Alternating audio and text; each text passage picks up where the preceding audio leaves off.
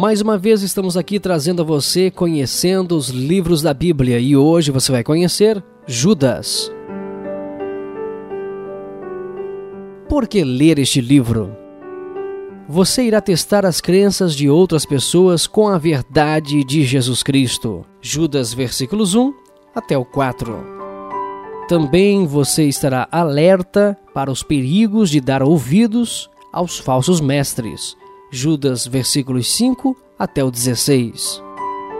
E você será desafiado a ficar firme na sua fé. Judas 17 até o versículo 24. Os cupins podem destruir uma construção antes que você possa perceber que eles estão lá. A madeira pode parecer inteira do lado de fora, mas por dentro, os cupins podem ter feito buracos nas vigas. Se você não descobre o dano em tempo e se livra desses insetos, a construção pode estar condenada. A igreja primitiva tinha de lidar com os falsos mestres que eram como cupins na igreja. Eles penetravam sorrateiramente na igreja com mentiras de Jesus e a salvação. A não ser que a igreja se livrasse desses falsos mestres, eles iriam enfraquecer ou mesmo destruir a igreja. Judas incentivou a igreja a se livrar dos cupins, dizendo assim: a batalhardes diligentemente pela fé que uma vez por todas foi entregue aos santos. Judas, versículo 3. Esses falsos profetas evidentemente acreditavam que a liberdade deles os animava a seguir a filosofia moderna. Se você se sente bem, faça-o.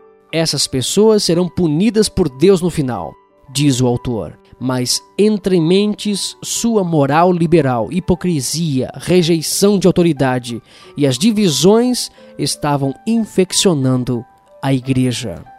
De que maneira os cristãos deveriam lidar com os falsos mestres?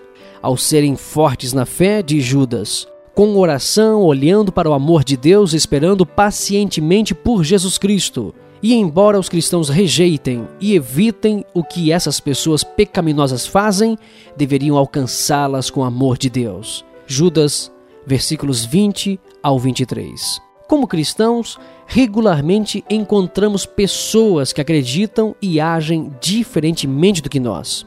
De que maneira respondemos a essas pessoas? O livro de Judas oferece boa orientação. Você conheceu no dia de hoje o livro de Judas. Aqui é Márcio Batista e até o nosso próximo e último encontro, conhecendo os livros da Bíblia. Até lá!